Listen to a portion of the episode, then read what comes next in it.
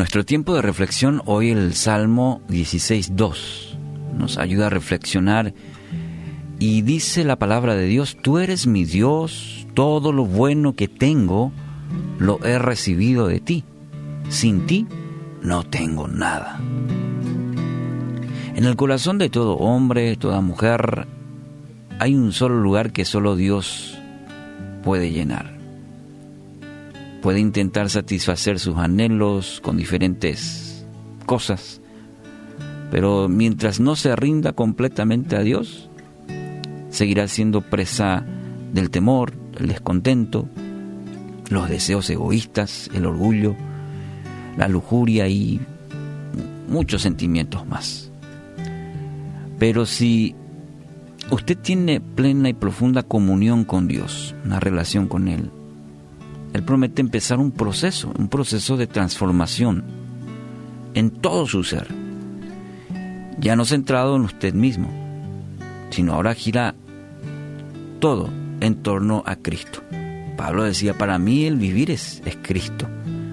Su vida de pasar a ser una hechos religiosos y tratar de defender la sana doctrina, bueno, cuando encontró a Dios, tuvo una experiencia con Él en camino a Damasco, empezó un proceso de transformación ya no centrado en él mismo, sino en torno a Cristo. Entonces Él pasa a ocupar el centro de su corazón para ir renovando, para ir liberándole de, de sus pecados y darle un tierno cuidado. Ahí se empieza a transformar y a empezar a, ocupar la voluntad de Dios. Pero hay que ser bien directo.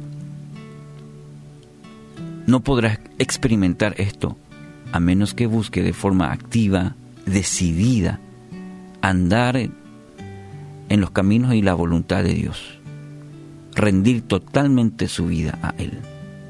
¿Por qué digo? Porque, porque muchas veces nos engañamos a nosotros mismos, porque sabemos bien que nuestra relación con Dios no es sincera. Mucha gente hoy dice creer en Cristo, confiar en Cristo. Pero si profundizamos nuestra vida, si somos sinceros, si lo analizamos, llegaremos a la conclusión que esa relación es muy endeble, no es muy sincera. Ya eh, mirando el ejemplo del pueblo de Israel en el Antiguo Testamento, veremos que sí, era un pueblo de Dios, pero alejado, su corazón estaba lejos de él. Y era una de las cosas que Dios detestaba. Mientras no confiese, mientras no se arrepienta, y no haga de Dios su mayor prioridad, no podrá conocerlo. Colosenses 1.10 afirma, entonces la forma en que vivan siempre honrará y agradará al Señor y sus vidas producirán toda clase de buenos frutos.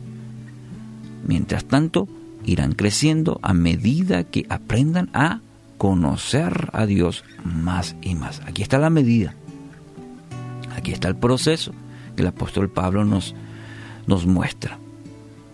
Eh, en primer lugar, nuestra forma de andar tiene que honrar y agradar a Dios cuando decimos conocerlo, cuando decimos que somos seguidores cristianos. Vamos a tener que producir frutos y esos frutos tienen que, tienen que ser buenos. Y ahí está el proceso. Mientras tanto, dice, tienen que ir creciendo a medida que de sus buenos estudios, de la iglesia donde congrega, no, a medida que aprenda a conocer a Dios, más y más. Cada día es un, es un día de conocer, es una, oportunidad, mejor dicho, de aprender a conocer a Dios, cada vez más. Y lo maravilloso es esto que no hay un límite, no, no caduca.